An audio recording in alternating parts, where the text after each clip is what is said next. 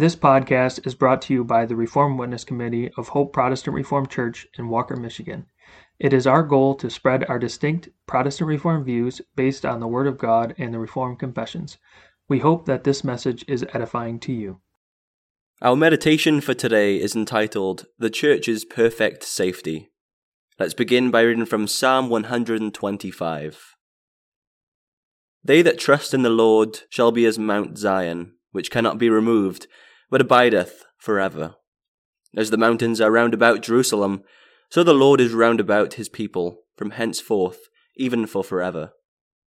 For the rod of the wicked shall not rest upon the lot of the righteous, lest the righteous put forth their hands unto iniquity. Do good, O Lord, unto those that be good, and to them that are upright in their hearts. As for such as turn aside unto their crooked ways, the Lord shall lead them forth with the workers of iniquity, but peace shall be upon Israel.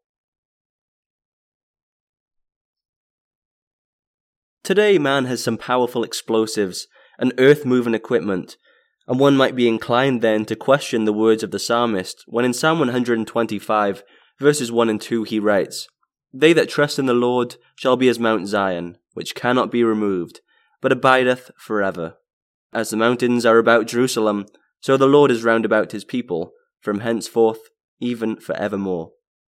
It might seem as though man today can level that city of Jerusalem, but be sure that he cannot. For even though he has such powerful equipment, God is there and need but stop the beating of man's heart if he wants his sinful deeds stopped.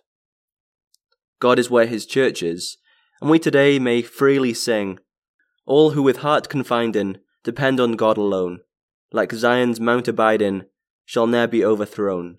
Like Zion's city bounded by guarding mountains broad, his people are surrounded forever by their God.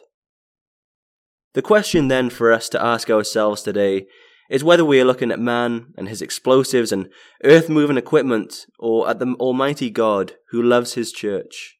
Is our eye of faith upon God or on our enemies? We do well to go to another elevated place or hill called Golgotha.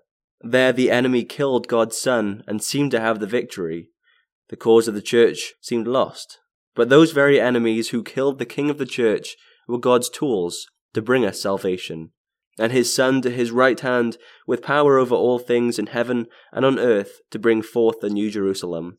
They did not hurt the church, but served it.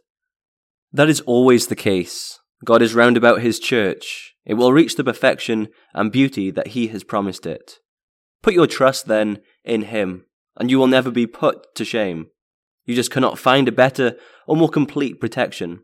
The crafty devil, the coming Antichrist, the whole innumerable host of unbelievers cannot keep the believers from reaching the blessed life of the New Jerusalem. Let's have the psalm choir close for today now, then, by singing from Psalter number 356.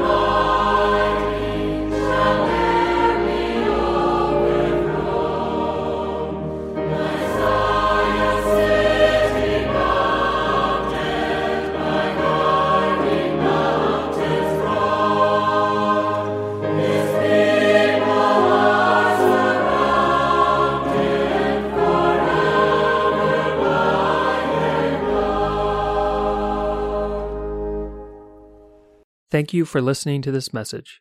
It is our hope that it was edifying to you. Please subscribe to our podcast. We publish daily meditations, Heidelberg Catechism Lord's Day sermons on Wednesdays, and topical podcasts on Fridays.